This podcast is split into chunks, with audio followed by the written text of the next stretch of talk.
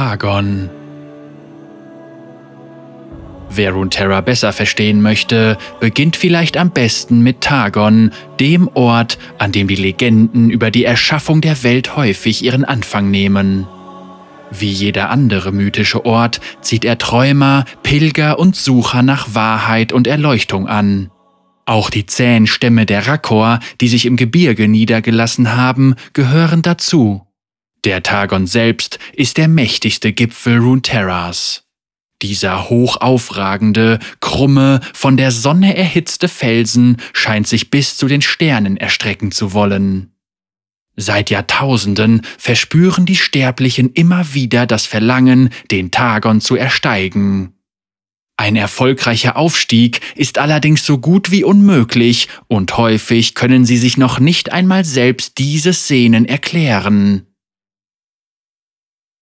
Leben im Schatten des Berges. Die Solari. So gut wie alle Rakkor verehren die Sonne und diejenigen, die ihr gesamtes Leben darauf ausrichten, sind unter dem Namen Solari bekannt. Sie sind die am weitesten verbreitete religiöse Sekte auf dem Targon und halten die Sonne für die Quelle allen Lebens. Für sie sind alle anderen Lichtquellen von übel und bedrohen die Zukunft ihres Volkes. Tempelpriester und Priesterinnen unterrichten die Jünger in den Einschränkungen, die ihnen der Glaube abverlangt. Sie lehren, dass die Finsternis die Welt verschlingen wird, sollte die Sonne jemals verblassen. Nur folgerichtig sind die Krieger und Kriegerinnen der Solari bereit, jeden zu bekämpfen, der das ihnen heilige Licht auslöschen könnte. Die Lunari. In den Augen der Solari sind die Lunari Heretiker, denn sie verehren das silberne Licht des Mondes. Die Lunari praktizieren ihren Glauben im Verborgenen und verstecken sich vor jenen, die versuchen, Targon für immer von ihrem Einfluss zu befreien. Es heißt allerdings, dass beide Gruppen vor langer Zeit in Frieden koexistierten und gemeinsam als ein Volk den Himmel verehrten. Tamu. Die Rakkor halten Tamu in großen Herden. Sie werden zweimal im Jahr geschoren und ihre üppige Wolle wird zu warmer Kleidung und anderen Textilien verarbeitet. Rakkor. Die Nomadenstämme der Rakkor meißelten Märkte, Saisonunterkünfte und zeremonielle Kammern in den Berg. Eine heilige Pilgerfahrt. Der Abschiedsgruß.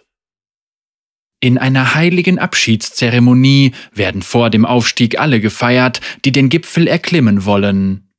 An diesem Tag wird das Schicksal ihrer Seelen Targon übergeben und die meisten von ihnen werden wohl nie zurückkehren. Muster der Toten. Das nackte Gestein des Berges und die tückischen Bedingungen erschweren den Aufstieg.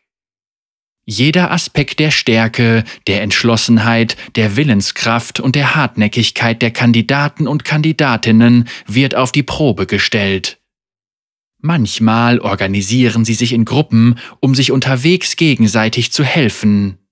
Ist ein Bergsteiger erschöpft oder verletzt, kann er nämlich nicht darauf hoffen, von jenen, die am Fuß des Berges zurückgeblieben sind, gerettet zu werden. Auf solchen Höhen zersetzen sich die Leichen nicht, stattdessen scheinen sie allmählich mit dem Fels zu verschmelzen und werden selbst Teil der gewundenen Muster und Kämme des Berges. Gefahren der Anderwelt.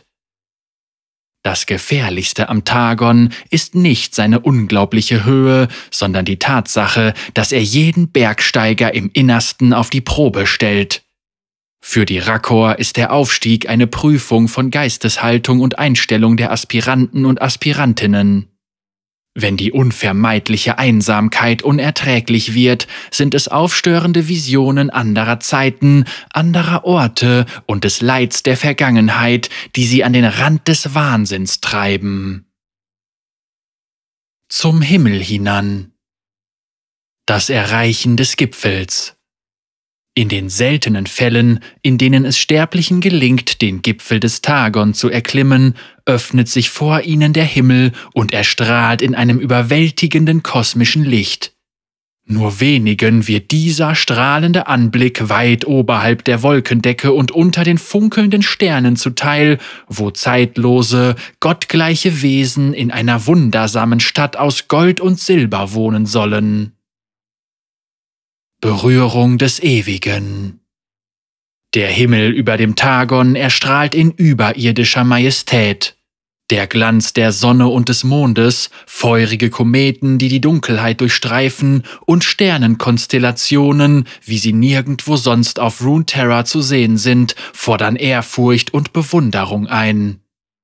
Für die Rakkor sind diese Himmelskörper schon seit ewigen Zeiten Aspekte fantastischer Sternenwesen, deren Macht und Alter jenseits aller menschlichen Vorstellungskraft und Erkenntnis liegen. In der Spanne weniger Generationen kann es dann auch tatsächlich geschehen, dass ein Kletterer für würdig befunden wird und einer der Aspekte in seinem Körper den Berg hinabsteigt. Solche Ereignisse sind die Quelle von Legenden und legen die Vermutung nahe, dass es in früheren Zeiten diese göttlichen Geschöpfe waren, die über das Schicksal der Welt bestimmten.